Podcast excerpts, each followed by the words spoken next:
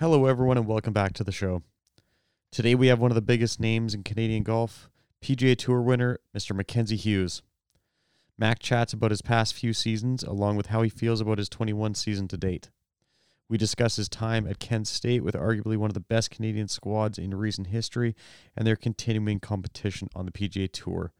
We also cover topics such as the PGA Tour broadcast, the new player impact program, and a few memories from his professional career that he will never forget. Honestly, this chat took us down paths that we did not foresee and one that you should definitely pay attention to. So let's get into it with Mackenzie Hughes. Welcome to the Four Jack Podcast.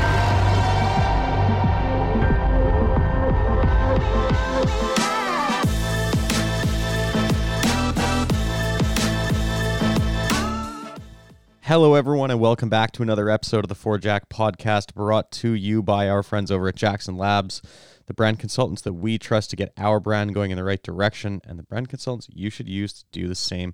So go check them out at jacksonlabs.com. Uh, we have a very special episode today. Uh, we've been chasing this man down for a long time, and we've been following him on the PGA Tour for, you know, since he came out, and he's been quite the staple on the tour, especially in the last few years. And if you don't know who he is, well, you're certainly gonna after this if you haven't already seen him on TV. Um, but before we say hello to our guests, let's just pass it around the horn. Uh, Parks, how are you, sir? Doing well, boys. This is going to be a fun one tonight. Um, we've been ch- we've been chasing this guy for a while, but more so, I'm I'm disappointed because we leveraged his caddy, who reminds me a lot like Boo Weekley, but we leveraged his caddy with some vegan meat, and that didn't do the trick. So, I, I'm just impressed that we finally landed him tonight. But yeah, looking forward to the conversation. Fellow Canadian, he's played in a lot more Masters than I have, but uh, excited to get his take on where the PGA Tour is at this year. Definitely. Tombo, how are you? Back? He's back in the motherland. Ooh, back in Canada. Definitely back in Canada, serving. We're almost at day two of Quarantineville. It was a it was a tough day. My cousin drove by and was yelling at me from the road, saying, "Hey, grab your sticks, let's go to the golf course." But uh, you know me, I'm a do-gooder and I'm I'm locked away safely. But I gotta say, the process that you go through to test and like, oh, it's it's ugly. We'll get into that another day, though. I'm excited to have Mac here. Obviously, he's been on my picks many a times. Number one in my picks, definitely number one in my heart as far as sweeten it up too Yeah, much. come there, on, reigning jeez. champ. Come on. You're just you're just looking for an in here. Yeah. Um, I told you as a do-gooder. Lots of sugar going on here. well, our guest today, Kent State alum, PGA Tour winner, pride of Hamilton, Ontario, and the employer of one of our former guests or past guests, Mr. Mackenzie Hughes. How are you, sir? Good boys. Uh, glad to be here and uh, looking forward to uh, some fun conversation here. Absolutely. I mean, we I know we caught you late in the evening. You're setting the kids to bed and whatnot, but you've had a little bit of time at home as of late. Um, just playing the Wells Fargo, obviously in your hometown, but um, talk to us. Like, let's go right into your season a little bit here. I mean, this is probably statistically a lot better season than we had at the beginning of last year, and yet at the end of the year, you were riding the leaderboard every every week it seemed. But this year, it's, you're just staying consistent. Not obviously that rough start, but talk to us about how it's going so far. yeah, definitely. Um, if I compare, I, I try not to compare seasons too much. You know, it's very easy to do what we do. You know, you're like, well, last year I was doing this, and then I turned it on, and uh, every year is so different.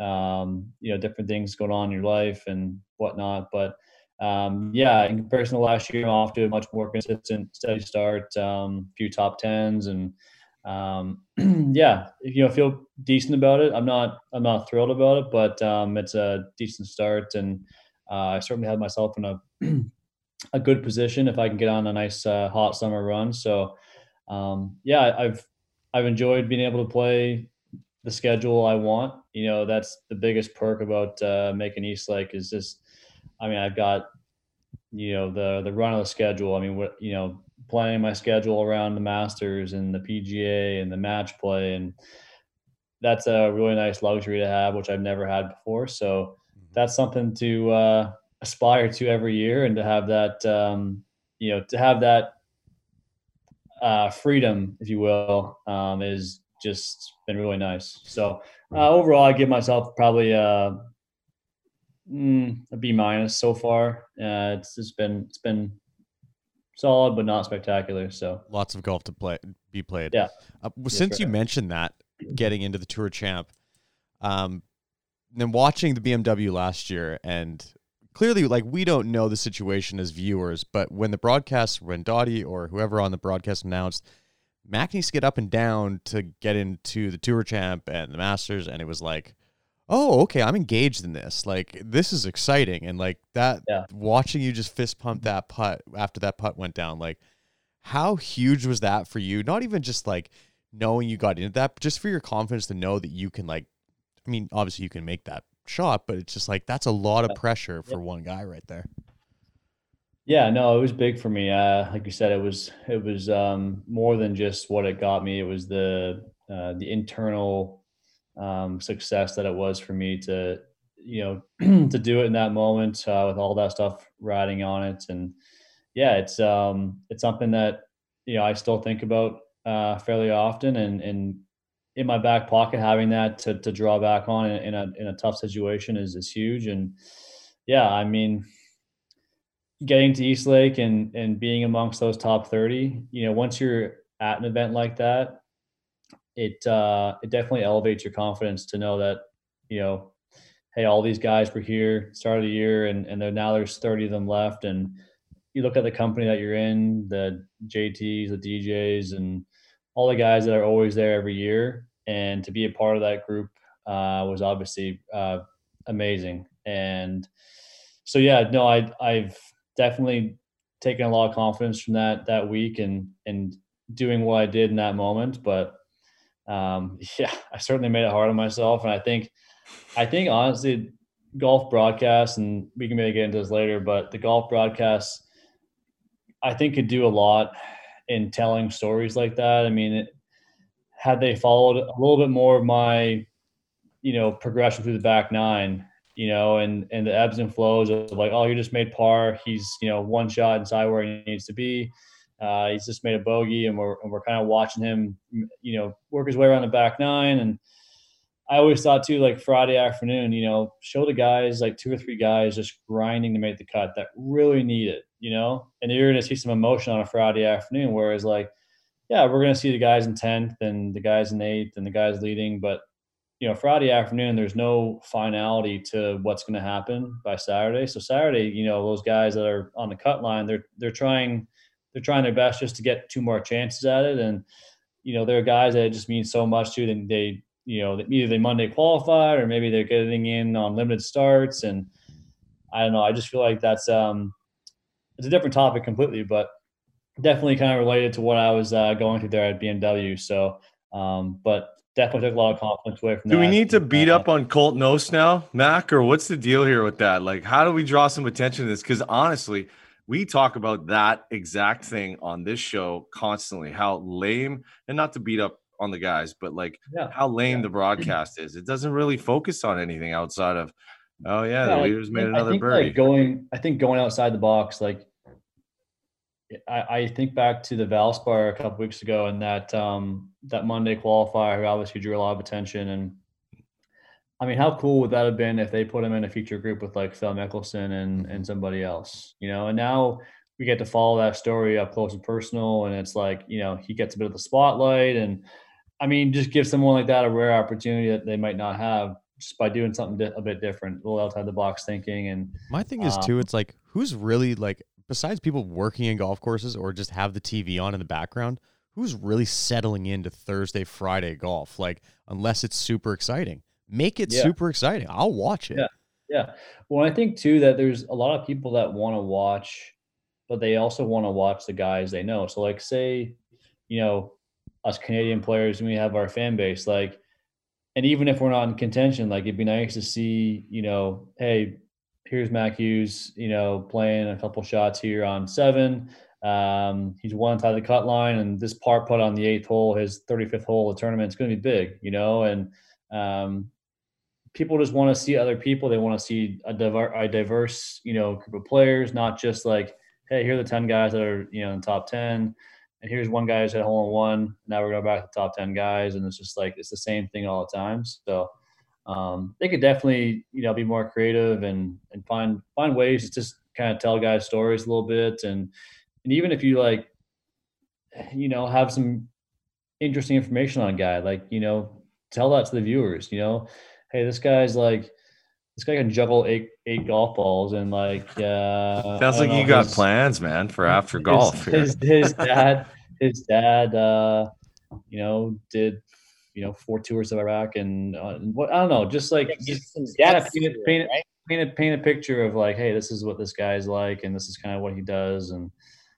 and guys that maybe they don't know a lot about so I just want to we're give a way shout off, I'm way off topic we started with the BMW and we're think We're it's going. This is this is the rabbit hole we go down. Yeah. That's fine.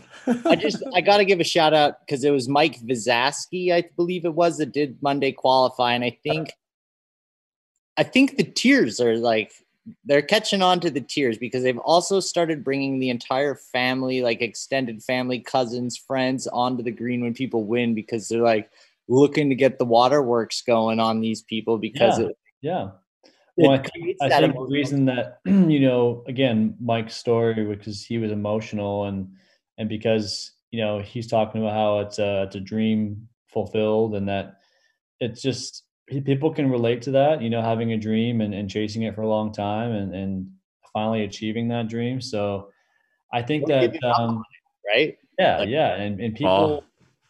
People don't always want to see the guy. I mean, and I hate to say it, and and these are the guys that that really drive the ship, but they don't always want to see the guys with 40 million, 50 million in career earnings that have you know been on the TV for the last 20 years. I mean.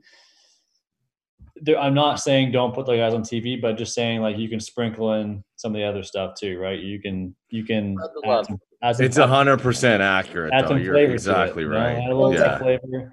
I've been Um, struggling with Sam Ryder and who's the other one? Sam Burns. Sam Burns. Like I, I like literally as a as a fan of golf, like struggle with those two guys because I just haven't until Sam Burns won, right? Like that watching him play golf actually got me to like differentiate the two guys. And it's like without that, like Yeah, Um, I've never seen them in the same room together, so I can't confirm whether they're different people or not. There we go. we, we were talking about this the other day, even, but like just telling a story, like you're like you mentioned there, and I've been listening to a lot more, like on PGA Tour Radio, and like those guys are so good at telling the story and keeping you Yeah. engaged, and you're like, man, if only this is what I got through the TV broadcast, I'd be Yeah. way more engaged in it. Not that I'm not engaged. I mean, I love watching golf, but I also like someone to tell me a story. I listen to podcasts. I like someone Well, telling me the- things. The other the other thing too is I it drives me nuts when like I watched a bit of the final round broadcast on Valspar, for example, and um, I remember they were they were showing Keegan Bradley on the 15th hole, and he missed a short putt, and they're like, "Oh yeah, you know the grain the grain got it and went the other way," and I'm just like, man, guys guys hit shitty shots sometimes, and you, it's, it's okay to say, man, he shoved that, like, oh, he just you know it looks like he blocked it, and you know yeah. that that that happens sometimes. You know, it's not like everything's so like sugar coated and like, oh, you know, this this guy's a great guy, and there's no way he you know hit a bad shot. It must have been a misread or something. It's just like I don't know. To me, it looked like a block, and you just say, hey, man, you know, he's probably pretty nervous, wants to finish well, and you know, looks like he didn't didn't fully release the putter and and to bogey. You know, and I just I don't know. That's something that bugs me sometimes when I'm watching the golf. Is just like sometimes you want a guy to just call a spade a spade, and you know, Yeah. So inject some realism into the show here a little yeah, bit. and, and people can relate to that. People can be like, oh yeah, I shove putts too. It's kind of nice to see the pro do it too. You know, they don't want to be like, oh yeah, it was just an imperfection in the green. Like, no, our greens are perfect. Like, like, yeah, I was gonna say and we and we can tap down whatever we want now. So it's uh yeah, you got no excuse to miss it on a mark or anything. Yeah. So, um, but again, it's a rabbit hole. The whole broadcast thing. It's it's uh, it's tricky. I know it's not, you know, super straightforward. There's lots of intricate things I don't know about it probably, but I got I've got lots of ideas. But Oh, I like it. That might be I like part two. We we just asked- go over it. I like it because we asked you at the beginning if there's anything you want to talk about, and like- but then it's like, hey, the broadcast. I love it. here we are. Mac, you said you mentioned a sprinkle of flavor in there. Let's talk a little bit about working with Jace and what that relationship's been like. I mean, it seems like you guys vibe together pretty good. He's been, I don't know if integral to your process, but it seems like you guys have a pretty crazy relationship and he's a beauty person. So give us a little insight. Well, he is a beauty. And um, yeah, to know about him, I mean, he's a, uh, he's an awesome athlete in his own right. Um, he's he's pretty humble, so he might not say that, but you know, I I've seen him in action in a few different sports, and I mean, he played quarterback in high school. He played uh, played hockey at uh, Bowling Green at the same time as playing on the golf team. Um, kind of does it all. So that's a little bit of a backstory on him. Super nice guy, one of the nicest guys I know. Would do anything for you, and that's all kind of bled into our relationship. I mean, he's um, kind of willing to do anything for me, and um, I feel that when I'm out there. You know, if it's someone that I need to get in the crowd to, you know, pipe down, or you know, carts coming flying by, and he needs to slow him down. I mean, he's uh, he's willing to do all that stuff for me. So, um, and just we've just gelled a lot on the golf course too. I mean, there's no doubt that when we started, we got off to a slow start. Um, we actually missed five cuts in a row together. Um, and that's just golf sometimes. I, I was trying not to put too much stock into like, oh, this is our first five events and, you know, it's not working. Um, but like golf was just not giving me anything. It was, uh, you know, doing a lot of the right things and golf wasn't uh, paying me back. And then we broke through at the Honda. And that's kind of when I really realized his value because – Thursday afternoon. Um, I was kind of going the wrong direction, and he just he gave me the pep talk that I needed to hear, and was able to salvage that first round. And I mean, Friday afternoon, I birdied my second last hole to make the cut on the number, and then had a great weekend there. Um, Great's an understatement. Second. Yeah, I mean, it was yeah, showtime. Uh, yeah, I would have was, to say. It was, yeah, it was pretty special, and uh, it would have been really special to cap it off with a win there. But um, you also may have had the best moment of the week out there when after Sungjae hit that shot and you threw out the big balls on him. like, that was I thought, I thought, maybe you're going. With, I thought maybe you're going with the 17th hole, but the, the, the, that actually got a lot more play probably than the 17th. That was so funny, people man. Were, uh, people love that. Um, I wasn't really thinking about it, and I didn't even know I was on TV really at the time, and so man, that was a ballsy shot, and I'm gonna I'm gonna try and tell you in a way that you'll understand. that was priceless. There was, there was a bit of there was a bit of a language barrier, but I figured he might be able to kind of put two and two together. His uh his caddy at time Albin and I are really great friends and yeah you uh, played you played golf with Albin all over Canada yeah, I'm sure like yeah, back so in the day Albin uh, Albin was loving that but um yeah that was that was that was good good time can we get a little? We got to give a little love to uh, the best man at your wedding here too, because he was pretty instrumental in, in locking you down for the show. So, oh yeah, to give yeah. Keith a little shout love. Out, shout out to Keith Dines. Um, yeah, he was. Uh, he made the connection, so that's why we're here. Yeah, and the checks in the mail. Keep telling him that. All right, I'll tell him. On kind of like the broadcasting note, because that the big balls moment, you weren't really aware of it, but it kind of happened and blew up. I I'd like to know your take on like miking people up and like that whole world of the hot mics. Like, is that something you like to see to give that depth, or like kind of keep that away from me type of thing? I think it's okay to do it, but um, I, I, I sort of, you know, what JT said in Hawaii was was wrong, and he you know shouldn't have said it, but um, we don't know if the guy in 30th place, you know, on the eighth hole said the same thing under his breath, but there was no mic. Mm-hmm. Um, so that's kind of where I'm, I'm a little bit torn. Like if you're going to do it, you got to do probably for everybody. And the problem is now we're like, I think 30 years ago, 20 years ago, it would have been awesome. Like you would have heard like, you know, some swear words, you would have heard some inappropriate things maybe and it probably would have been okay ish. I'm not saying like you condone it, but like people wouldn't have been like, oh, let's cancel this guy and let's yeah. you know let's bring him down. And again, I, I recognize that what he said was inappropriate. Don't get me wrong. It's just that um, you almost need like that seven second delay or some sort of delay where you can sort of filter a little bit.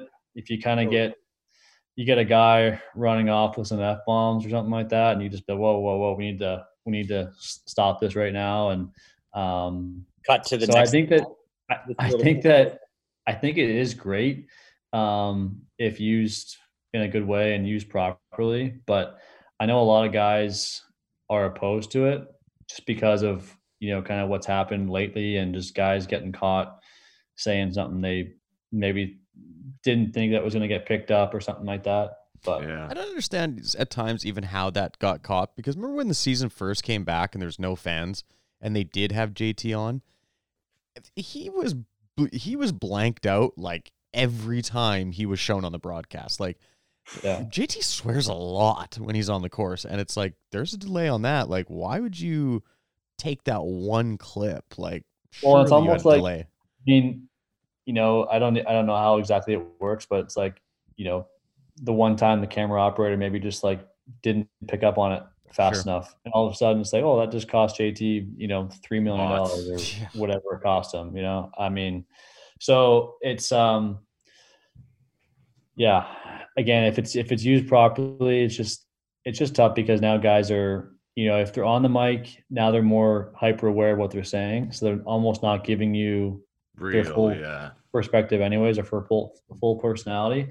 Yeah. I think it's great. Like you know, come down 72nd hole. I want I want to hear what guys are talking about. I want to hear them d- discuss the shot, but it's the other stuff that gets picked up that maybe people want to hear, but at the same time, players are a bit guarded now. To you know, they can't say too much, or they don't want to you know say something inappropriate that might offend somebody. So, um, yeah, I mean, like I played with Pat Perez the other week, and I mean, had we been mic'd up, I mean, all all of what he said was probably inappropriate. There wasn't like one thing that I was like that could be mic'd up. No, I'm like the entire time he was just.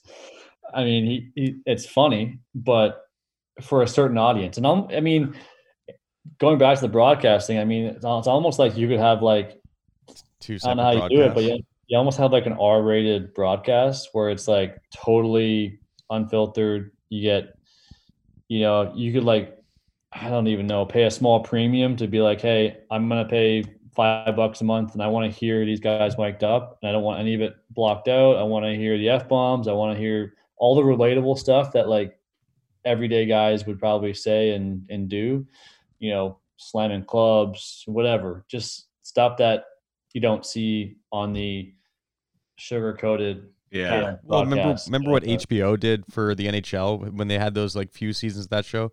Like you can mic up, yeah, the twenty four seven. Like you could easily yeah. do that. I mean, maybe not. Hey, wear a mic the whole day. Like I'm sure some players yeah. wouldn't want to do that, but like you could definitely have a second broadcast and like oh, hot mic a lot of these players and be like, hey, Take this is my money. entertaining. I'm in. I'm sold. Well, and, and, and again, I think you know it could be an opportunity for certain guys. Like, I mean, I I'd be totally down to do it. And if it was like, but the problem is like, you know, and I don't know if there's a market in there where like say guys like myself are going to drive enough people to to want to do it or want to buy it but i'd be totally down to do it. You know guys can hear what i'm saying what i'm talking to jace about um, and I, i'd be okay doing it and I, I, certain guys wouldn't but you know that could be every guy's choice you know? Guys can opt out opt in. And i think but, now that the pga tour has the player impact program like I, I just think of Jordan Spieth, right? Like obviously as a player, he had that like meteoric rise to the top, but like part yeah. of what makes Jordan so entertaining is like he doesn't even need to be mic'd up for you to hear what he's thinking. Like he'll yeah. He'll Gosh it, darn it, Michael. And it's like that draws you in. So I think it's for someone like you that could navigate those waters, obviously, like as we're talking about two different platforms, my biggest fear is the Karens of the world not to say Karen necessarily, but that's kind of the brand that's been associated. They'll be buying that subscription just to pull clips and be like outrage porn, right? Like, yeah, yeah, that's not cool. But yeah, there's something here. Yeah, no, for sure. There definitely be people that still have a problem with it, even though it's like, you know, hey, it's as advertised. This is what it is. But yet, yeah, I'm still offended by it, and I'm not even watching it. But yeah, yeah. Snowflake culture. Yeah, it's uh, it's amazing. It's amazing that you know yeah, just where we are with everything and, um, you know, societal issues and all that stuff going on. It's just, um, everyone's very, I think, on edge as to what they what they say, and you know, there's been you know, you got Scott Piercy with what happened with him, a yeah, a couple years ago, JT yeah. thing. I mean, and again, those are again they were inappropriate and not smart things to do, but um, it's just it's just kind of the way society is now. You don't uh, you don't really get a second chance. Uh, you know, you made a mistake, you made a mistake. So it's unfortunate that somebody always has to be like the loss leader, right? Somebody always has to take the bullet front lines. I mean, Piercy was a little different. He was on social media saying some things, yeah. but and, I mean, and, and yeah, his was different because he kind of thought about it and then yeah, he was blatant. Yeah, JT yeah. was just having an emotional spasm. Yeah, for sure, they're definitely different. I'm just more so referencing that, like, if you have made a mistake now, it's like you don't get oh. to like say, "Oh, I'm sorry." There's a highlight reel. Yeah, yeah, it's brutal. Let's talk about another bad situation that's going on. Let's right. get your take, your hot take on golf in Canada, and more so specifically golf in Ontario on the lack thereof.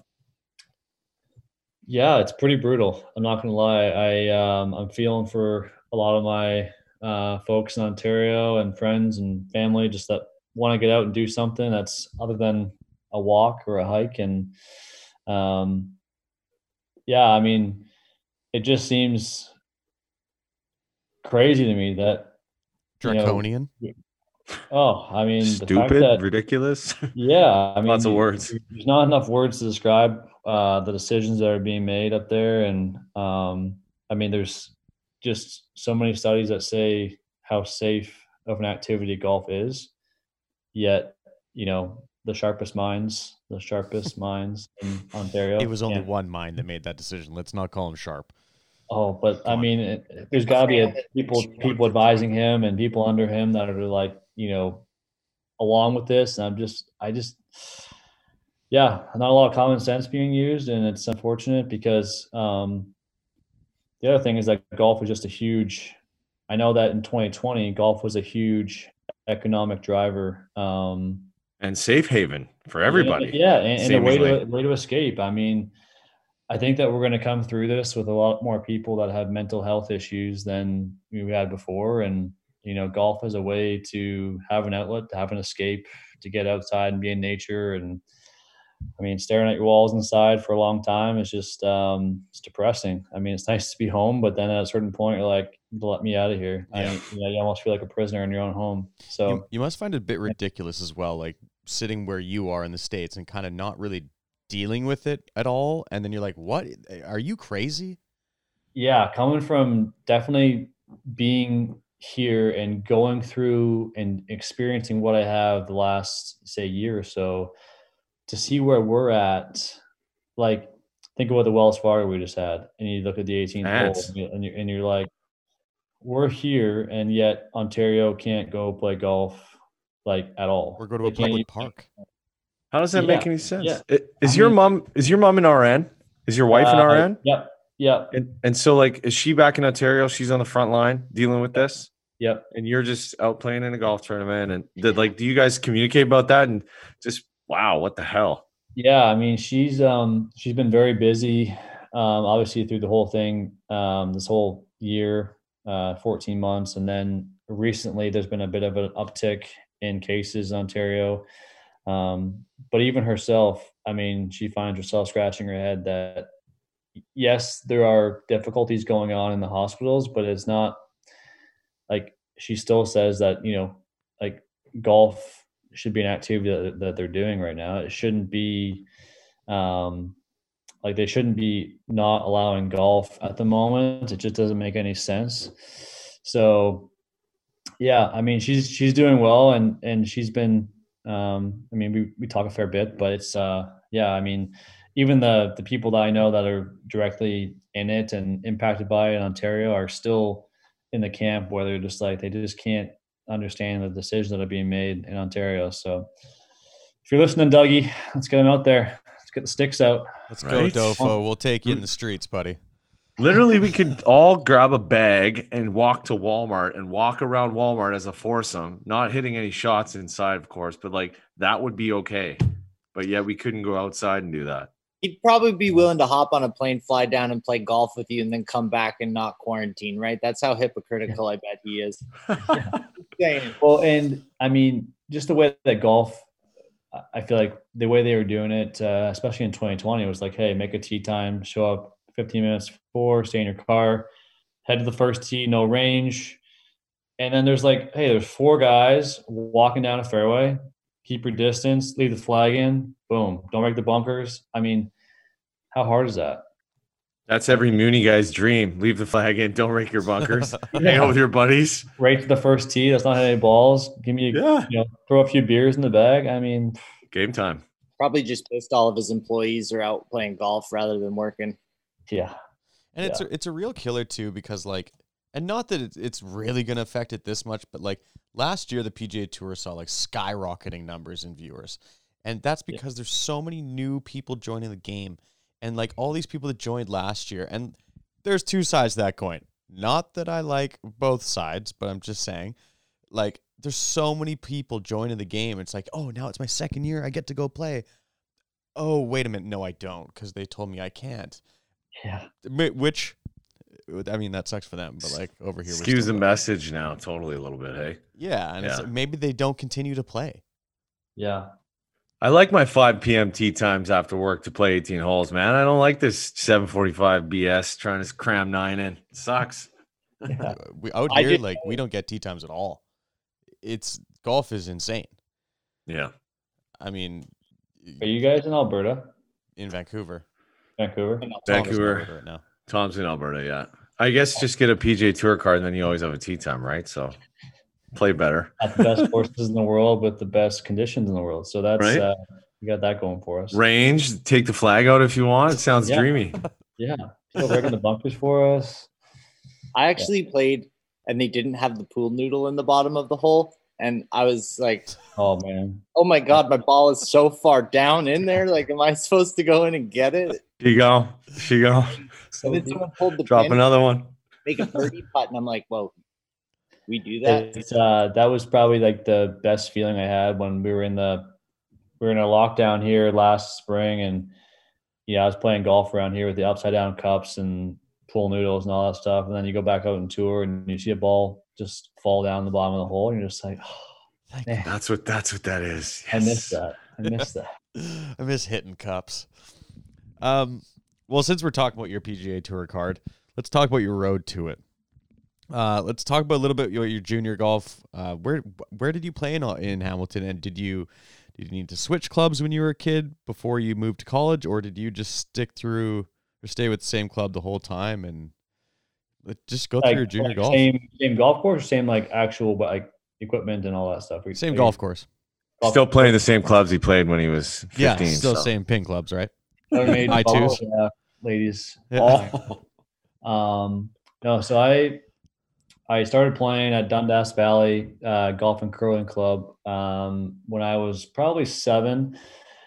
Played a few years on their par three course, um, which has since been uh, renamed um, to the Mackenzie Hughes par three course. Nice, humble brag. Humble, not so humble brag. yeah, brag. Yeah. little humble brag there for sure. um, so that's that's that was pretty cool. I spent, I mean, thousands of hours out there on that course. And um, when I was 12, 11 or 12, I joined the uh, the big course, and that was a big deal for me. And got to play with my parents for the first year. Uh, that was the only way I could play um, was with my parents. So uh, kind of got through that first year, and um, that's got to be the worst when you're like yeah, 12, I mean, 13. I just like, you know all my boys outta wanted to play, and you know I couldn't play with them, so it was tough. If you if you win a green jacket, are they going to rename that course too for you? Well, I think I think they might, but uh, I'll work on the green jacket part first. But Sick. um, I'm The in. last time I brought Yeah. up Bonspiel Parks, he got mad at me, but I gotta ask, since you were at a curling club, did you ever partake in any Bonspiels while you were out there? I wasn't gonna blast him for being Canadian there. I was gonna be like, "Wow, that's the most Canadian thing we've ever heard." I actually I I did play a little curling. Um, just with it being uh, something I was around all the time, um, especially at that club, it became something that I tried and and kind of had a little interest in, and it was something to do in the winter. That I mean, again, we just you've got so much time to kill, and you know I wasn't swinging clubs in the winter, so I was like, I just want to be doing something. So you know, it was whether it was hockey or curling or uh, volleyball, basketball, something indoors. Um, so I was always trying to find something else to do. so I did compete in a few bond bond spiels. Um, Cool. but uh, no, Dundas was a great club, and I I never really switched per se. But my coach, um, when I was a teenager and uh, actually into my PGA Tour career, uh, Scott Caux, who's over at uh, who's at Devil's Pulpit now, was at Hamilton.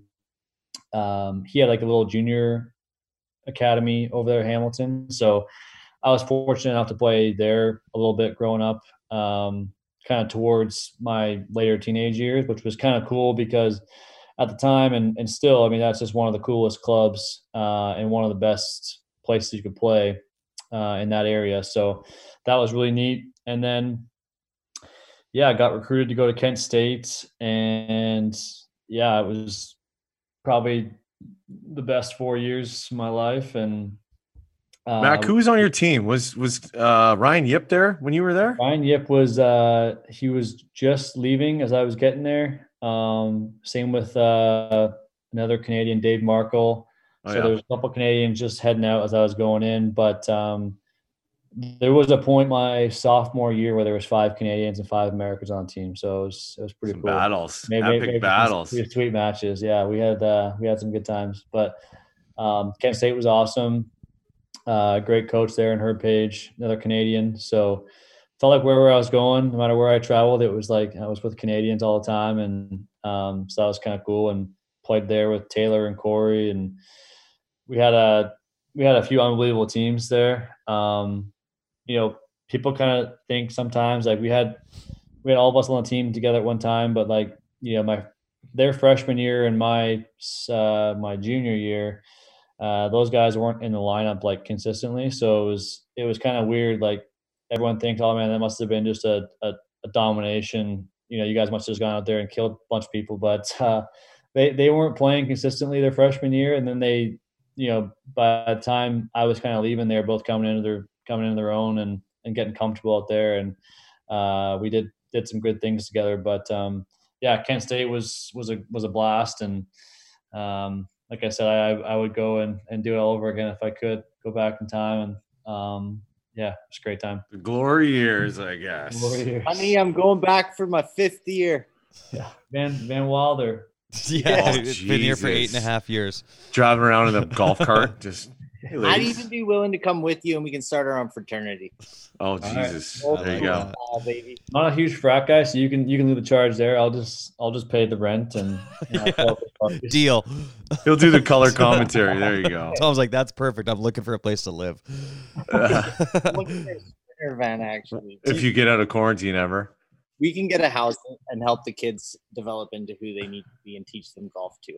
so they can read good and do other things good like that do you kind of keep that competitive nature between all of you guys like even on tour now like do you kind of think like there's still like in your own head like a little battle for top canadian or is it like you know brothers in arms Oh no, there's definitely uh, there's definitely some competition there, and and it's you know it's friendly, and we all want to see each other do well. But I'm not going to say I didn't enjoy, um, you know, last year, you know, when I ran past all those guys in the world rankings and uh, was top top dog, and uh, yeah, that's that's where I want to be. I mean, obviously that's not the only thing I strive for is being top Canadian, but um, certainly amongst those guys, we play together and, and hang out a fair bit. So it's nice to have that uh, that feather in your cap whenever I, I need to use it. i was gonna say Now, just to rub the salt now- in the now- wound Now Corey's been on a on a great run, so I'd um, got some work to do to get back uh, back where I like to be. So Man, you, you talked about the coverage, and one thing that I was really upset about is the social media posts from Corey's round when he had the hole in one. They posted a, like a chip shot and a putt. They're like, "Here's Corey making a putt," and it's like, "What the hell is this? Like, where's the coverage, man? Where's that yeah, hole in one?" I mean the fact that you missed that hole in one is uh, terrible. and that was mean, on yeah. a 255 yard par three Yeah, on Sunday. yeah You don't have a camera on what that guy. you doing, How is that not like? And again, that's one of those things where, um, and I think that they're going to go to this in the future. But you know, the Players Championship had every shot live. So even if you're not, even if you're not showing Corey on the broadcast, hey, I can go to his highlights and look at, Watch oh, here it. he's off the tee, and wow, he's made a hole in one. That's pretty sick. Yeah, you know? it was Maybe we crazy should- to maybe We watch. should kind of try and show this on the broadcast. did you get a chance to look at the masters app this Oh year? yeah, How how good? Like, why can the PGA Tour not have that? I watched every single shot of every player that I wanted to watch in eight minutes. yeah. Well, that that's what it's going to be. I mean, five, six years down the road, uh, maybe maybe sooner. You know, every single tour event, every single shot will be recorded, and there'll be highlights. And uh, I mean, the Players Championship was was pretty close to. I mean, it, it wasn't quite as smooth as the Masters, but pretty close, pretty darn So good good. still. Um, yeah. so we're getting there. I just think that there's still some kinks to work out, but again, like you said, you just can't miss the guy making a hole in one like that. I mean, it's just It's embarrassing. brutal. It really is. It is, yeah. What's good. your what is your engagement with Mr. Mike Weir, Mr. Canada Golf been these last few years? I mean, obviously you were a big part of the Golf Canada back as a player development program kid. Yeah. And that evolution probably gave you some introductions and some opportunities to, you know, rub shoulders. But now it's it's cool to see, you know, you guys in arms at the Masters. And yeah? I mean, you guys are kind of all leveraged in that position. How's that been? I mean, it's it's uh, it's beyond cool to think that, you know, being a kid watching him win the Masters and, and watching him be the third ranked player in the world and do all the stuff he did, and then to think that you know I'm strolling down the fairways of Augusta, picking his brain and and just kind of talking to him as a peer, and you know, and he's, yeah, he's just super receptive to anything I ask him, and it, you know, whereas you kind of felt like, man, as a 13 year old kid, if I was doing this, he'd just be like, probably not have the time and just be like, hey, I gotta, I gotta do my thing, kid. Like, you know, but I actually, the funny story is that when I was, I was 12 years old, no, 13 years old, and I was a caddy in the pro am at uh, Glen Abbey. And this is the year after we won the Masters, and I somehow drew his group. So Oh, I was wow. caddying for an amateur in his group. And I tell a story quite often, but I was the worst caddy of all time. Like, you know, the caddy that's like never near you and like walking off in the wrong direction. And, uh, hey, I'm over here. Oh, sorry. You know, I need a seven iron. I'll, I'll, I'll be right there. So, like, I'm literally just walking in Mike Weir's pocket the whole day, just like right beside him, right beside him. And the other guy is like, you know, not in the fairway. So I'm obviously just never near him. And, I mean, I don't think I got a very good tip that day. If I got any tip, I shouldn't have got a tip. I honestly, I didn't probably sent you a care. bill. He- yeah, what a liability this guy was out here. Um, This guy's like, "What's the cover? The what?" I need a seven iron. Wait, I left that back on the other hole. Yeah. Oh, I, I thought you used it already. I wanted to lighten the load a little bit. I wanted to lighten the load. Mike's walking pretty fast, so I need to, Yeah, I I need to keep up. Um, but it was it was unbelievable. I just I I picked his brain all day, and I remember him being a really nice guy and and, and kind of answering my questions. And um, I'm sure to an extent he thought, man, this kid's got a lot of questions. But I remember thinking how cool it was at the time because 04, I mean, you're still right at the height of all his powers. I mean, he he would have if he ran for prime minister, he would have been prime minister that year if he wanted. You know, it just he was just he could do anything he wanted. He was he was a I don't even yeah, he was just Superhero. he was an man, icon, for It's like a celebrity beyond you know Yeah. what you could comprehend at the time, and just uh, for him to have done what he did, and then now to have that relationship with him uh, all these years later is um, it's really special. Did you shoot him a message after his win last week?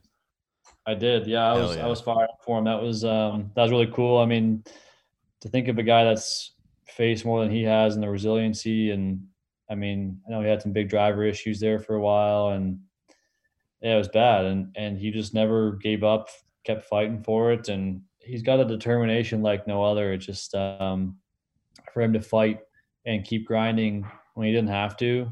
I mean, there he could. There was nothing there though, right? I mean, it was just I mean, like he could've couldn't just put it hung up and together. said- hung it up and said, "I'm just, I'm done. I don't have it." And he just kept working at it. And I mean, now he's actually playing some really, really nice golf. Um, Really? Nice. whenever I played with him in the last couple of years, I've been impressed with the way he's driving it. Uh, we played together actually at the Sony Open uh, in January uh, on Saturday, and I was really impressed with what he's doing. And um, so I think he's going to have a nice career out there on the Champions Tour. And uh, he's still, I mean, he's still young as far as Champions Tour guys go. I mean, he's 50 and He's I see no healthy. Why, I see no reason why he can't ra- rack up, you know, nine, ten wins out there. So Mhm. Be, Take uh, down Bernhard.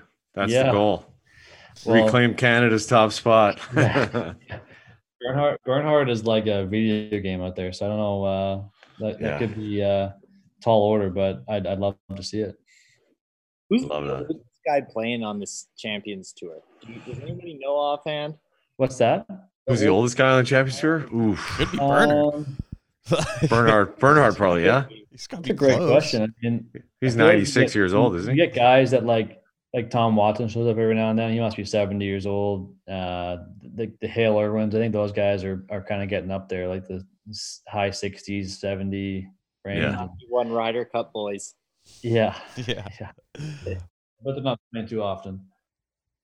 I'll I'll ask you this question before I hand it over to Parks for a quick little fun segment. But as this was just introduced, and you have some hot takes on a lot of things, I I, I would love your take on the player impact program.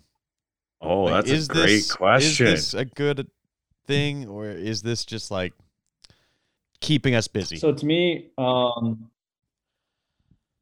to me, it's pretty obvious if you read, read between the lines that it is a, um, it is a way to keep your top top guys on the PGA tour. out of the um, PGL. But like, but but my my thing is why why make it a contest? Why not just pay those guys? Because you're you they kind of dangled out there like it's a uh, a, a prize or a a big pool of money that we can all kind of profit from. But there's ten guys.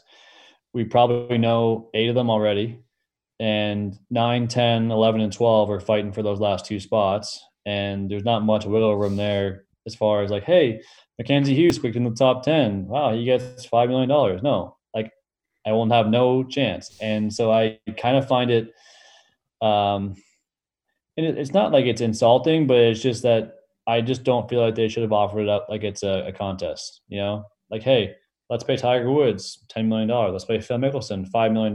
Let's pay all these guys to just stay put. If that's what it, because that's what it really is. Yeah. When, you, when it boils down to it, like, you know, we we uh, we don't live under a rock and we know what's going on. So uh, with all the news coming out, it just seemed like it was um, kind of an attempt to to cover up The sort of like a- Band-Aid. like a, an appearance fee or of some sort. Yeah. You know, like, hey, we want you to stay, but we want to make it somewhat legitimate and make you kind of earn it a little bit. When the reality is, I mean, Rickie Fowler, you know, Jordan Spieth, these guys are going to profit from this, right? And that's fine. I, I mean, I get it. Like, if they're what drives the ratings and they're what make our purses what they are, that's fine. But just don't make it a contest and don't say, hey, you know, get out there and post on social media. You got, you know, there's forty million dollars there, and it's like, well, no, Oh, really? And yet DJ doesn't ever post, and yet he's going to put up one every month and benefit off this. Yeah, he'll uh, he'll be one of those ten guys for sure. I mean, Yeah. number one player in the world. I mean, and he'll do it just because he plays really well and he gets talked to a lot, and and he'll be in the coverage and all that sort of stuff. But um, yeah, I Why not just boost the purses even more with forty million dollars? yeah yeah. I mean, there's, there's, there's Use a it lot of for things that you- anything. there's a lot of things you could do. Um, I think it was a good move that they are boosting the purses on the on the Corn Ferry. now. Yes. Um, Huge. Huge. That's that's good because to. I mean I went through a couple years out there, and I mean you're really not able to be. I mean, even if you get your PGA Tour card and say you make 160k or 200k, I mean you're still not clearing a lot of that. Um, and I just feel like if you play really well out there, um, you should be able to make a decent living out there. I mean, I'm not saying it should be you know your livelihood, but you should be able to make some cash. And um, I know a lot of guys out there are struggling to make you know ends meet because if you're if you're kind of middle of the road or not playing great out there, I mean, there's just not that much money, and so it's that that was a great you know a step in the right direction there. But as far as the 40 million goes, I mean, yeah, I don't know. I mean, heck, invest that in some technology for you know for the fans, right? I mean, if they let's say they invest that in like uh, the technology to have every shot live, you know, and some of that I don't know what the you know research is there and and how we get that you know across the line faster, but that helps our viewership, right? If you can get more people online watching PGA Tour live, hey, every shot Mackenzie Hughes hits now for the whole year is, is on. I can watch every single one of his rounds. You know, my mom and my grandparents probably appreciate that. That's probably about it. But you know, I at least have a few people that would be uh, would be down to, to down to see that. So um, it's just, I think again, it's just a a very obvious thing that's happening. Uh, you know, they see this player impact program, and you go, man, like just just flat out pay Tiger ten million, like, or actually pay you probably pay him forty, and that'd be probably pretty appropriate. So Yeah. um, I've heard a lot of guys just say, "Why don't you just give Tiger 40 and, and we'll call it a day?" Because uh, he's the he's the reason he's the reason he's the reason we're here playing for the money we are. So Yeah. Like, Thanks, Tiger. the head there with just the idea of like, let's make it seem like this is fair, so that everyone that's not in the top ten puts a little more effort maybe into it to help like Yeah. it's Pareto rule, right? Like you get all of Yeah. this from these guys, but if you have 200 other people working to try and climb the ranks, like you're gonna get a decent amount of eyeballs, like as an aggregate from all of them. yeah, But you yep. Bullshit. Yeah. No, I mean, like, you know, one of the metrics is like how many times your name is like Googled, like how many times someone Google searches your name. And I mean, do I hire a team to just start Yeah. pounding away on the, on the keyboard? I know You got the four jack, buddy. I mean, you got four guys right here. uh, Yeah. You guys. So, I mean, it's just, You'll be moving What? up come Thursday. Don't worry about it. We we know one that knows some loopholes, and we could get an army of people googling Mackenzie Hughes from all over. I over. mean, I mean, Tom's got what, another 12 days of quarantine? I mean, he yeah, really exactly. do some damage. the. I got you, man. See, now you were worried about having nothing to do. So there you go. There we go. Make All sure right, Mac, we're gonna- Make sure We're going to do something fun with you tonight before we close out the show. Okay. We're gonna do a little, little rapid fire Canadian edition. All right. So first and foremost, I got to ask you: Do you have a calculator handy? Uh, You Do I don't need- need it. You don't need You it. don't I need just it? wanted to know. Yeah, you're good. You're good. Okay. First someone to have question. I know everybody has one. I want to see somebody physically pull out a calculator and be like, "Yes, I'm prepared." A TI eighty three. Yeah, little cosine tangent. We're not going there tonight. First question. Okay. What did you have for lunch today, Mackenzie Hughes? well, I had uh, I had chili with some turkey meatballs in it. Okay. Okay. Yeah. Have you gone down the plant-based road per se? Oh wow, what a Um, plug. I have I have dabbled, but I have not. I, I did a very short experiment with it, and then I found myself uh, very hungry and running out of things to eat. Okay. So, We'll change that, Mac. we Don't might have to change that for you. We'll talk about that after the show. all right. Lifetime supply of plant based meatballs. Yeah. There you go. Yeah, and good stuff too.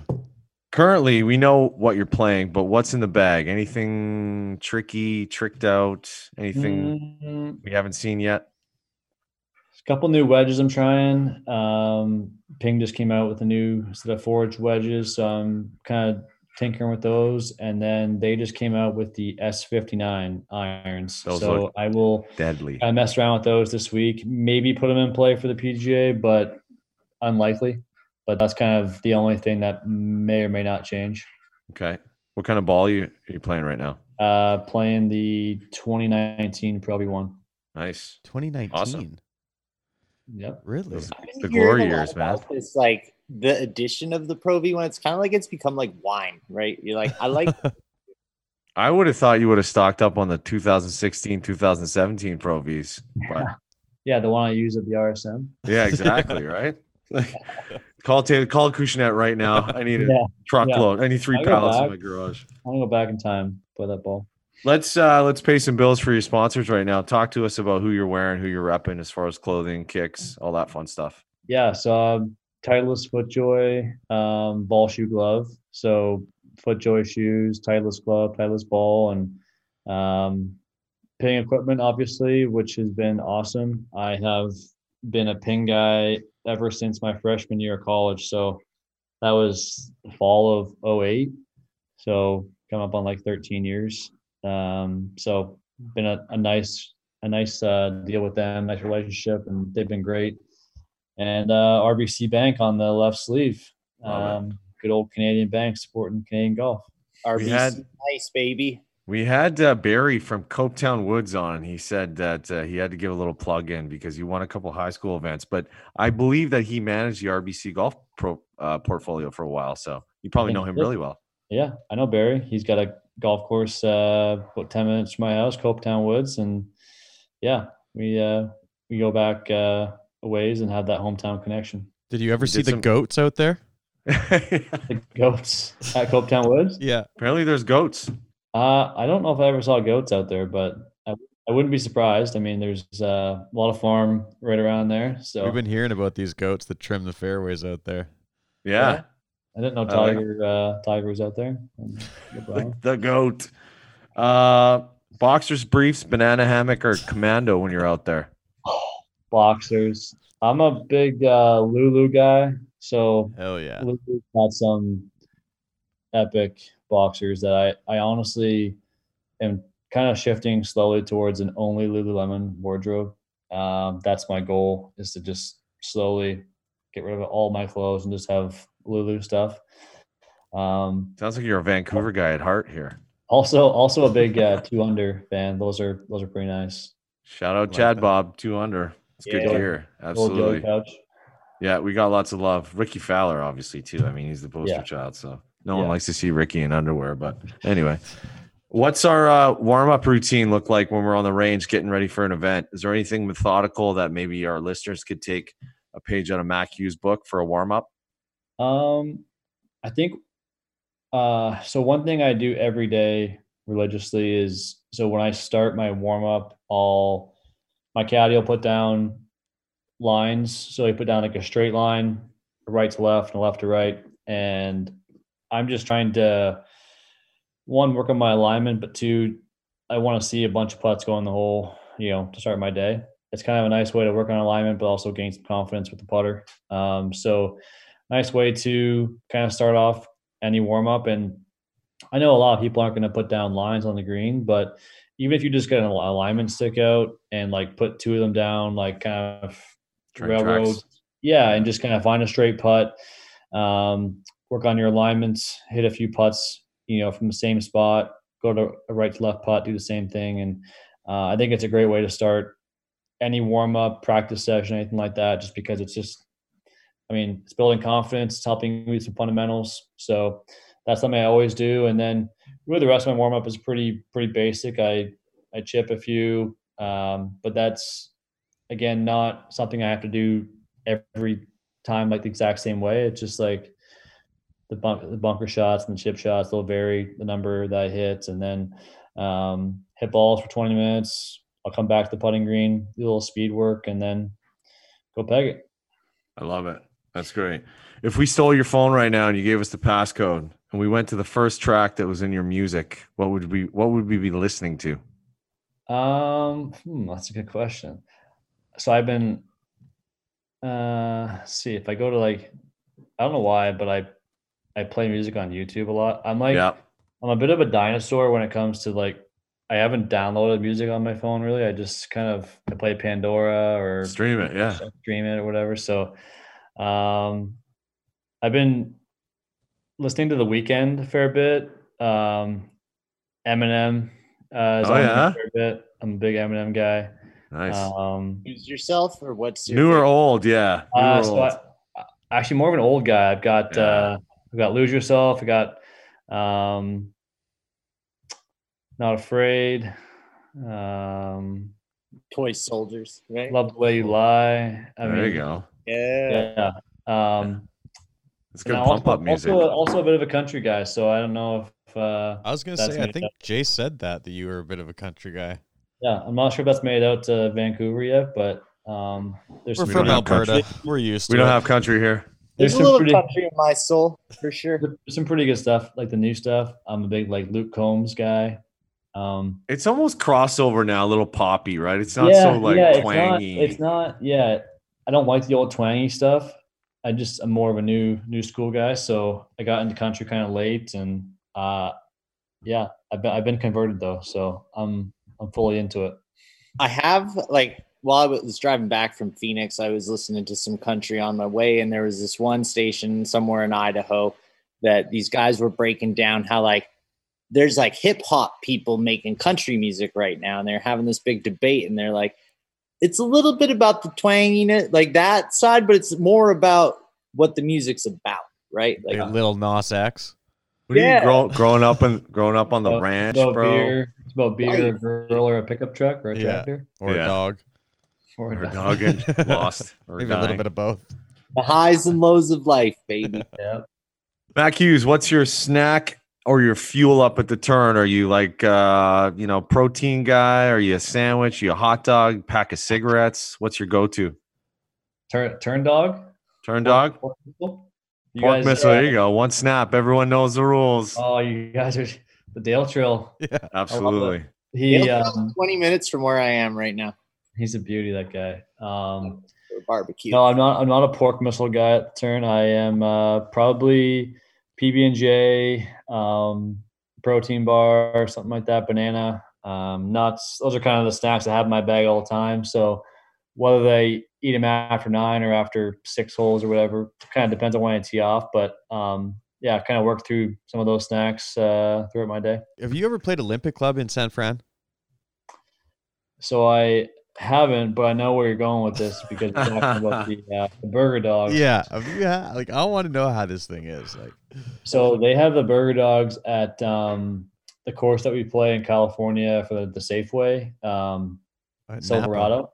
Oh yeah. They have they have they have the the burger dogs there as well, which are actually pretty legit. Like I think it's See, this is good intel. I Yeah. think it's way better than a hamburger actually. Oh, Really? Yeah, just I don't know what it The is bun about to, it. It bun to meat it being- ratio. It being yeah yeah I don't know. It's, it's just science, uh, man. You don't mess with science. Damn, Yeah. I like this. So I don't know. I like how you uh, knew exactly where I was going with that. That's the Oh, best yeah. part. Olympic Club, and you were talking about hot dogs and food. So I was like, I know where you're going. So, um, yeah, you'll have to you'll have to experience that one time. Those are uh, pretty epic. I love it. You guys do a lot of traveling together, and I we don't have to name names. Well, actually, maybe we will. Give us give us your your cheapest guy experience on the tour. Who's really Oh, three when it comes yeah. to spending money at dinners, and who's the last guy to go for the wallet? Just tell us it's Dale. Um, we hear uh, you in the we- background.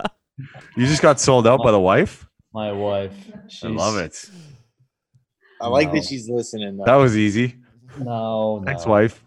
There's, there's a lot. There's a lot of guys I can think of. Let's see. Um, talking to a couple frugal dudes. Anyway. Maybe maybe who's got outstanding uh, debts owed from side games? Is that easier? um, actually, Adam Hadwin has no standing debt from last week that he. Uh, So I had him. I had him and his partner, Nick Taylor, and I had him and his partner, Adam Long, uh, two down playing the 18th, and then they blew the horn for weather. As on like a Monday or Tuesday, and um, they basically claimed that the the match couldn't be finished, so that uh, you know the bet's on. off. And I was like, I mean, I don't know how you guys were going to win two holes on the on the last hole, but I think you guys were uh, fully out of options there, and they didn't press Yeah. or anything like that. So, yeah, it's not it's not good behavior, but you know, I'll, I'll keep it in mind for the next time I I need to, you know, I guess Pay a parking some my, recoup some of my money. I'll just say, hey, look, uh, you boys, uh, you boys owe me a hundred bucks, so it's up, boys. I'll, You know call it what- square. We'll call it We're gonna see uh, Adam's dad here in the very near future, so we'll tell Jerry that uh, he's gotta he's got to do Yeah, better tell- with the next Jerry to son he raises. I can I can sp- spell my name if you need to help. Send the e transfer. I love it. Uh, we always got to ask the cliche question, but it's kind of cool to get a little insight. If you were playing in a five some, you're the fifth. Give us four golfers you'd love to play golf with, dead or alive. So, I get a five some. yeah. You get a five. You're the fifth. You're the fifth. Oh fifth. wow! little party ball. We're ju- yeah, we're Flex- This is a flexible club. I like This it. is Monday afternoon. playing the People's Club. Grove, playing the Grove, playing MJ's place. Um, There you go. let's see. Uh,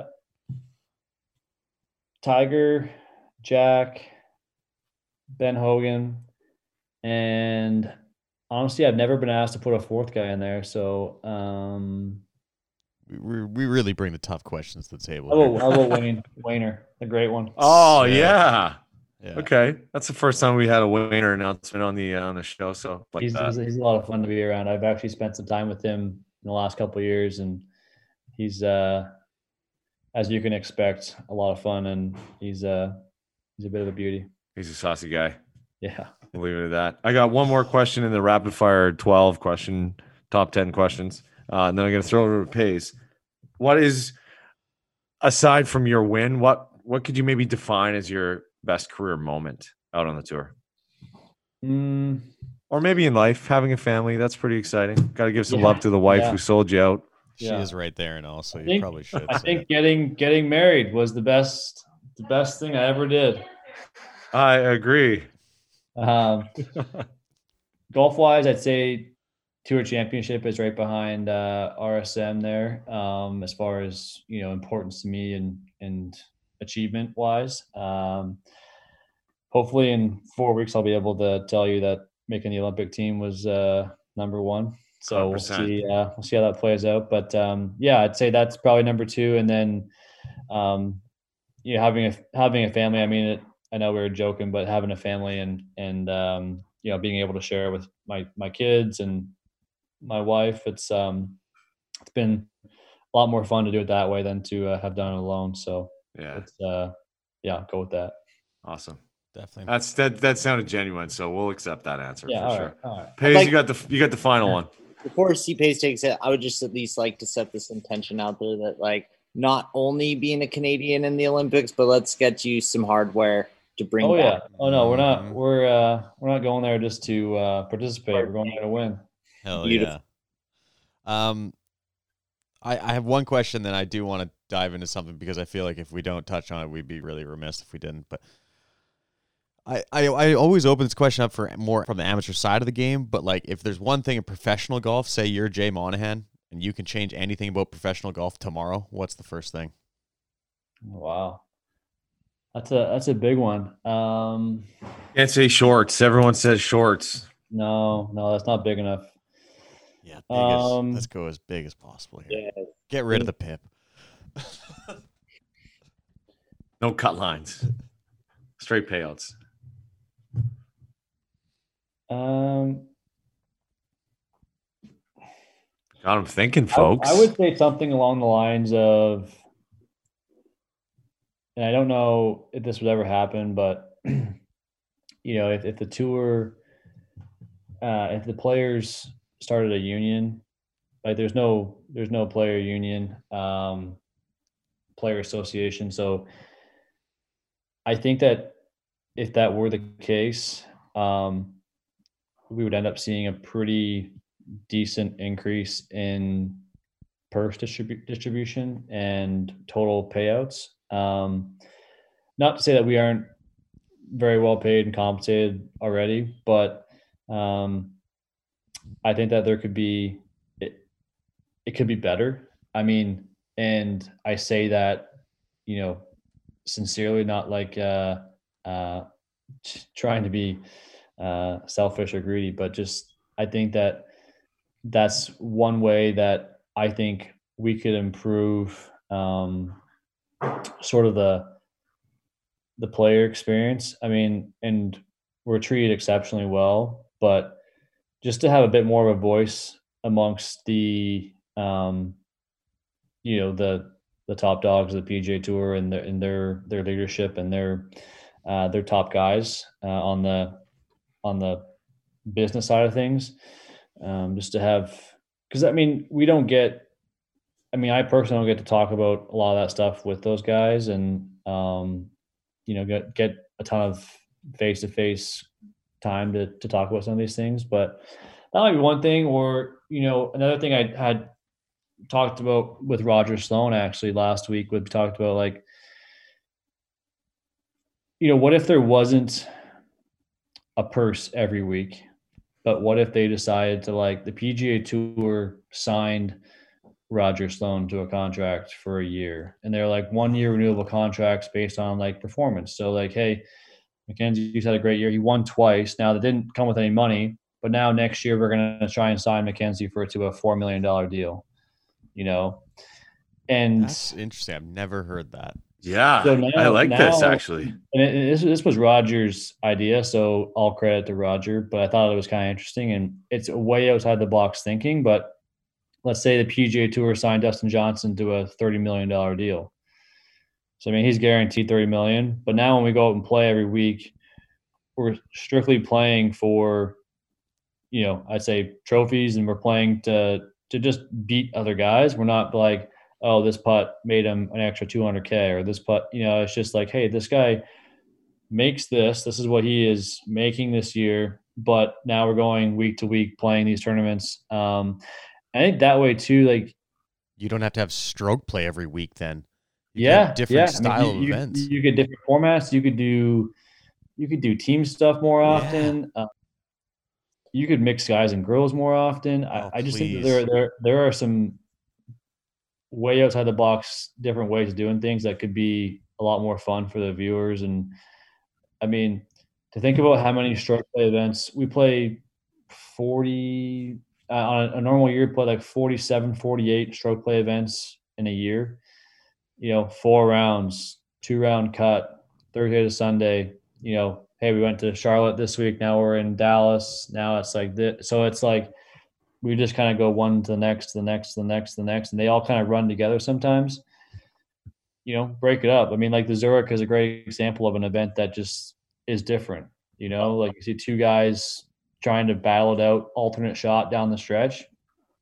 I mean, that's that's fun to watch. I mean, oh, this this guy's he just chunked this wedge. Now this guy has to get up and down, and you know he probably feels terrible for his partner, and then he hits it close. Now he has a chance to redeem, redeem himself with a six footer, and there's just yeah, like that stuff. I think is is more compelling to watch sometimes, and if you take away the competing for money element, you know that could be a way where you could now introduce some of these different formats. You know, you could have a USAM style format where you do like two round stroke play, qualifying top 64, going to match play. You know, that could be, I mean, that could be a major. I don't, I don't know. I mean, there's just, um, and I, I am a traditionalist as far as far as history goes, so I would like to see the majors probably played the same way. Sure. Um, I don't like when they switch back and forth between formats because, um, I just don't like the know. lulls in between majors.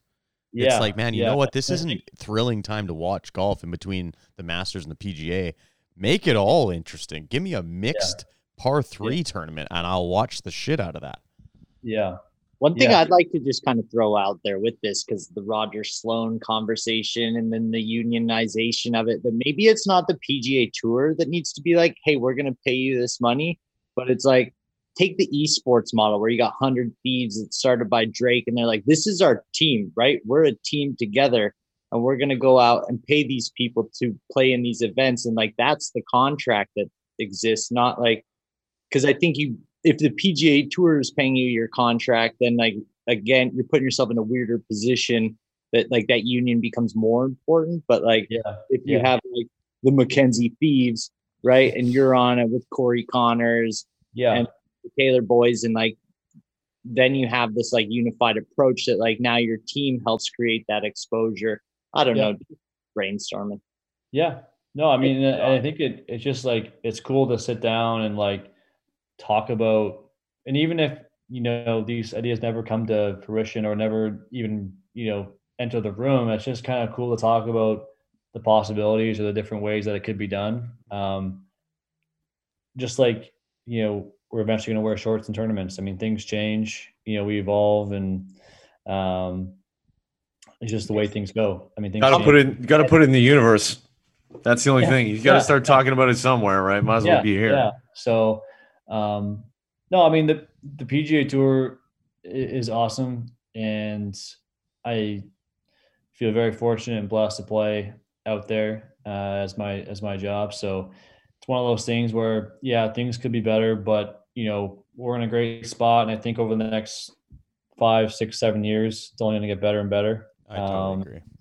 So, you know, we obviously went through a tough year last year, and but as far as sports were concerned, I think golf did um, among the best of all the sports. So, Yeah. the best, sure. in my Uh, opinion. what's that? I think the best, in my opinion. Yeah, yeah. I mean, I know like NBA and NFL um, really struggled um, for a multitude of reasons, but um, yeah, I I think that we were very lucky to have done what we did, and um, I would say really not lose any ground. I think that you know, it was a year more so where we kind of tried to stay on level ground, and then now we're able to kind of continue to push forward without really losing a whole year. It wasn't like we 2020 was a complete wash or a you know a disaster of a year. It's kind of a year where we just kind of maintained, and then now we're able to kind of keep going forward and have the fans back and all that sort of stuff. So it's That's uh, awesome. Totally. it's, it's looking up, and if I ever uh, get to be co- commissioner, I'll make sure I can come consult with the Four Jack boys. Love it. um, okay, well, I mean, we got to do this. Just, I feel like it's just a Canadian thing to talk about really quickly. I mean, Yeah. you, I'm sure you don't get enough of this. You, I'm guessing you're a Leafs fan. Well, you you must be jacked up right now. Like we got Auston Matthews and the boys are flying. Like they're buzzing out there. Come on, I mean, you must be excited. Like, Yeah. Um, you know, I, I always, I'd say the last few years I've gone into the playoffs excited, but with like a um, sort of a modest optimism or like a little bit of a, uh, I don't know, Sense of tempered- reality coming at tempered you. expectations. I mean, like, I think, man, the boys are looking awesome and they're playing great. And then, like, then, then I'm like, well, they've only played, you know, these seven teams in the Canadian division. And I just, I don't know how legit, how real they are, how, how they match up against some of these teams in other conferences like the Bruins and Tampa. you- and, let me just state this: you're not going to get out of your own conference. You're going to get smoked by the Oilers. oh, Three against one, Connor's brother. We were Sorry. coming, having a baby. I thought we were having a serious conversation. Why? I had to tee that one up. No, honestly, they look amazing. Auston Matthews is a freak. Yeah, I mean, Auston Matthews was born to put the puck in the net. Seems like, and um, yeah, I mean, but look at what we've done in the playoffs the last few years. I just, you know, it's hard. It's hard to be like fully in, and as far as like fully into believing that you know this is the year that they're going to get done because I still feel like they're missing pieces. I feel like they D. continually they continually bring in forwards when I don't think we could possibly put another forward on the bench. Um, at eight mil a year. yeah, I mean, I, I just I want like a number one defenseman back there, and yeah, I don't know. So we'll, we'll see. I, I I'm excited. I feel like they're they're in a good spot, but you just never know. Um, so we'll see. Don't get your Exactly. Expectations too high to get heartbroken. I, I was gonna say we were almost friends, Mac. We were almost friends. Nah. Just about. You, you gotta love. Do you ever get to get out with those guys, or any? Or you get to Uh, see any so of? I've never I've never played golf with any of those guys. I I would love to. I also, you know, what's tough is that so when we play the Canadian Open, I've always thought it'd be really cool if if they kind of brought some of those guys in to like a the pro am basically. So Wednesday before Yeah. you get Auston Matthews, you get Freddie Andersen, you get Marner and these guys to come play. And I mean, that's a great way to bring some hockey people into golf, right? You kind of cross you kind of cross some of these uh these boundaries in different sports and go, oh, like Auston Matthews plays golf, that this must be pretty cool. And you bring people to say Glen Abbey or Hamilton that wouldn't have been there ordinarily. Um, I think it's just a fun way to mix things up. I mean, obviously, being that we're in Canada, uh, people eat that eat that up. So Totally. um, I haven't played with them yet. I'm hoping to get uh, you know some rounds in uh, shortly with the boys, but um, obviously right now it's uh, proving to be a little difficult. So hopefully one of these days we'll get out there and uh, yeah, hit a few rounds. We'll loan Connor out for it for you. I'm just having like another. They'll be available soon. So So wow. yeah. I don't like that, but I like to see him golf. That was good. That was good. Touche. Which- leads me to my last crazy thought of the day player impact program mackenzie hughes initiative i think you just got to go find all these people in the world that like like a macklemore like steph curry auston matthews and just get them coming to play golf with you and leverage their audiences to then make you the most famous person yeah, because golf brings people together. Like it's crazy what three of us over here have done just because like me and c pays met at a golf course in 10th grade and like just what's happened because of it. Obviously nothing crazy but like Yeah.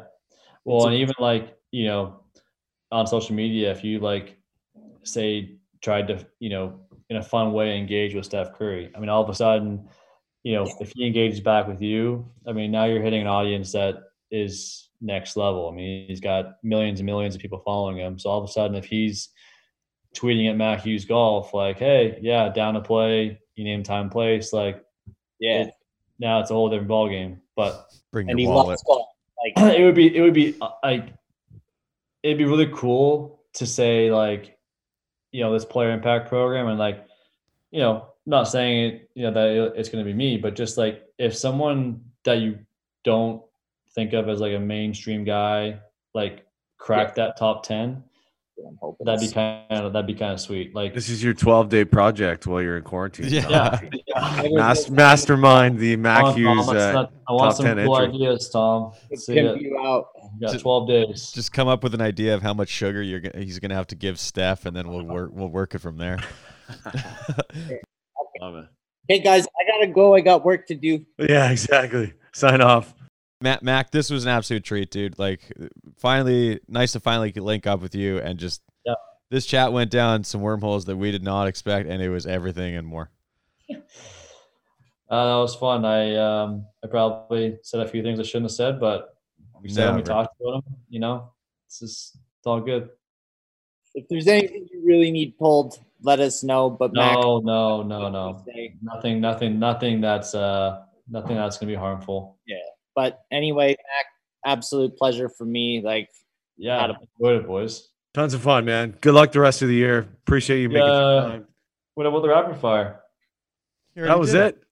That was it. That was the rapid That- fire. that was Those the- are quite, was the You the fastest he's ever done it. it wasn't so rapid. It's seem the rapid bad. fire, not so rapid fire. It was Yeah, like the, the slowest minutes. rapid fire I've ever seen. That's why I was kind of confused. It usually takes 40 minutes. Yeah, Usually I call it the rapid fire, not so rapid fire because it goes down. fire, and then let's discuss and break down each answer and go Yeah. into elaborate discussion. It happens. Go to It the next happens. question. We're Canadians, man. We're trying to be complimentary, right? We don't want to pressure you. It's We don't want to rush you. All right. Well, then rapid fire is done. There we go. okay, Mac. Well, thank you again for jumping on, and good luck for the rest of the season. And we're gonna catch you uh, after that big win this year. All right. Sounds good, boys. Very Talk to you soon. Thanks to the wife too for selling you out there. Appreciate that. Oh, I mean, what a sellout. I mean, definitely threw me under the bus there. Love it. Yeah. Love it. That's the highlight of the show. All right. Have a great night, man. Good luck the rest of the year. too. Thanks, guys. Take care. See you. See ya.